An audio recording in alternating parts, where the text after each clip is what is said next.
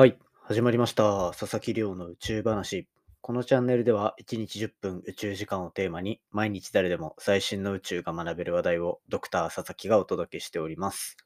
ということで早速今日の本題を紹介します。今日の本題は宇宙空間のサステイナビリティというようなタイトルでお話ししていこうかなと思うんですが、こう宇宙ベンチャーというか宇宙企業の取り組みを今回はご紹介させていただきます。で、どの企業かっていうと、これ多分、ポッドキャストでも紹介したことあるかなと思うんですが、アストロスケールという会社です。アストロスケールっていうのは、宇宙ゴミっていうあの宇宙デブリですね。あれをまあ掃除するっていうようなとこを一つビジョンとして掲げている企業ではあるんですが、そこがまた新たに、まあ、宇宙空間のゴミを捨てるっていうこと自体も、宇宙空間どんどんちゃんと開発できる場所を整えておこうっていう、まあ、一種、こうサステイナビリティみたいな持続性を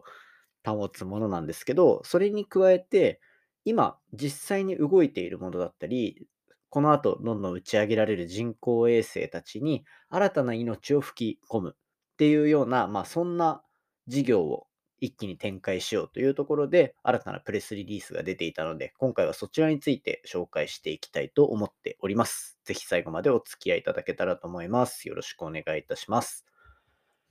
はい。ということでですね、まあ、毎日恒例の近況報告をさせていただこうかなと思うんですが、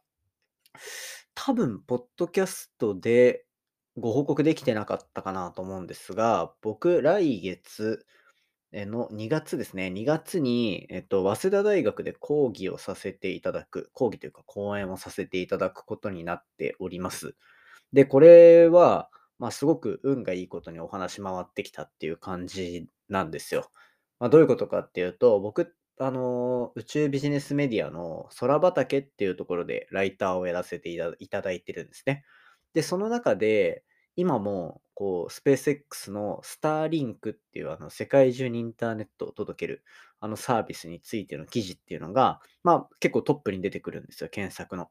で、それに、こう、興味を持った方がですね、あの、ぜひこう、宇宙ビジネス関連の話とか、スペース X の話してくださいとかっていうようなお話をいただいて、今回、えっと、講義させていただくことになりました。なので、なんかこう、早稲田大学、多分僕入ったこともないので、なんかすごい楽しみにしてるんですけど、そんな中で、まあ今日講演の資料とかを少し作っていたんですね。どんな方針にしようかな、みたいな。で、そこでめっちゃ不安に思うのが、単純に90分間も僕の話を聞いてくれる人がいるのかと。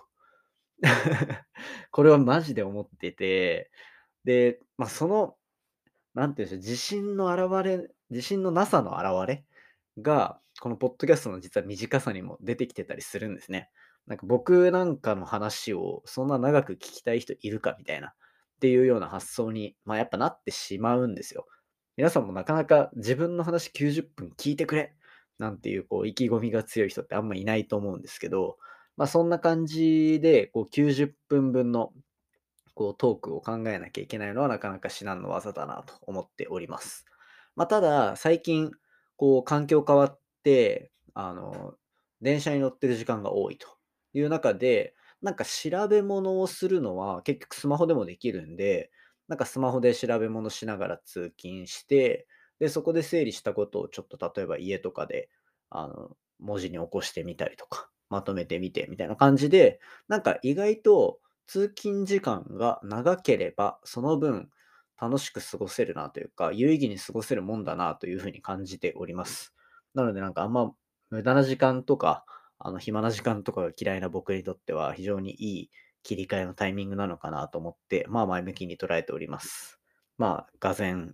在宅派なんですけど、まあそこは 置いておきましょう。こんなところで文句言ってもしょうがないので。はい。まあそんな感じで、じゃあ早速今日の本題に入っていきたいと思います。ということでですね、今日は宇宙空間のサステイナビリティというようなお話をさせていただこうかなと思うんですけど、皆さん、アストロスケールっていう会社ご存知でしょうか？アストロスケールっていうのは、まあ、このポッドキャストでも何度か話したり、あとはまあ宇宙企業、日本の宇宙企業といえば、みたいなところではあるんですけど、どんなことをしようとしている会社か。これは宇宙空間をきれいにして使っていこうっていうのが、まあ、大きいこうコンセプトとしてあって、具体的には宇宙デブリ、宇宙空間に漂っている人工衛星とか、そういうののゴミですね。そういったゴミを除去するようなのを、もう事業として確立しているっていうような、確立し始めているっていうような会社がこのアストロスケールなんですね。で、世界中でも注目されていて、で、実証、宇宙空間での実証実験も、まあ、ステップずつどんどん、こう、クリアしていってるというところで、なかなか面白そうな流れができてきているんですね。で、そんな中で、まあ、アストロスケール、その宇宙ゴミの除去だけではなくて、その技術を使って、まあ、新たな取り組みに始まっていると。で、その取り組みがどんなものかっていうと、宇宙空間で死んでしまった衛星を生き返らせるというプロジェクトなんですね。これ、レキシーと呼ばれるんですけど、どういうふうなことを行うか。そもそも人工衛星が死んでしまうってどういう状況か、皆さん想像つきますか？これって、多分、ピンとくる方あんまいないかなと思うんですけど、人工衛星がその寿命を迎える、死んでしまうタイミングっていうのは、燃料が切れた時っていうのが大きく原因としてあるんですね。具体的には、人工衛星ってどうやって動いているかっていうと、まあ、ロケットに乗って宇宙空間に行き、人工衛星はそこから放出されるタイミングによって、まあ、漂う場所が変わるんですよ。例えば地球の周りをぐるぐる回ったり、あとはあのなんか BS の衛星放送とかの衛星みたいに、地球の地球の回転と一緒にぐるぐる回るみたいな、まあそんな感じの衛星があったりすると。で、そんな中で、まあその軌道を維持するためだったりとか、あとはその電波をきれいに送るためにちょっと姿勢を変えたりとかっていうような感じで、あの人工衛星をちょっとずつ操作するためにスラスターと呼ばれるものを吹くんですよ。あの、映画とかで宇宙船とかがよく吐いてるあのプシュップシュッってやつですね。あのスラスターって呼ばれるものを吐いているんですけど、結局はあれってそういう例えば天文学だったら星を見るために人工衛星を調整するっていうことだけじゃなくて、例えば人工衛星自体って電気で動いているので、あの電気を発電するために太陽パネルを太陽の方に向けなきゃいけない。その時に姿勢をちょっと変えるだったりとかにも使われるんですね。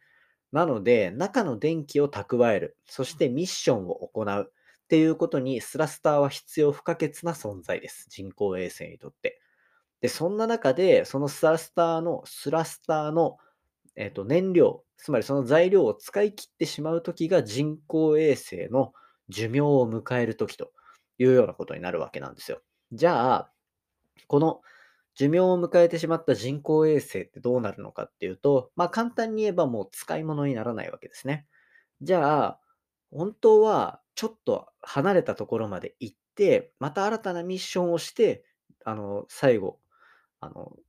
人工衛星終わりっていう風にしたいのに、最後その移動する力がない、なんていう人工衛星も宇宙空間には存在すると。で、そういうところを助けようとしているのが、今回この紹介するレキシーと呼ばれるアストロスケールが提供する寿命延長衛星ですね。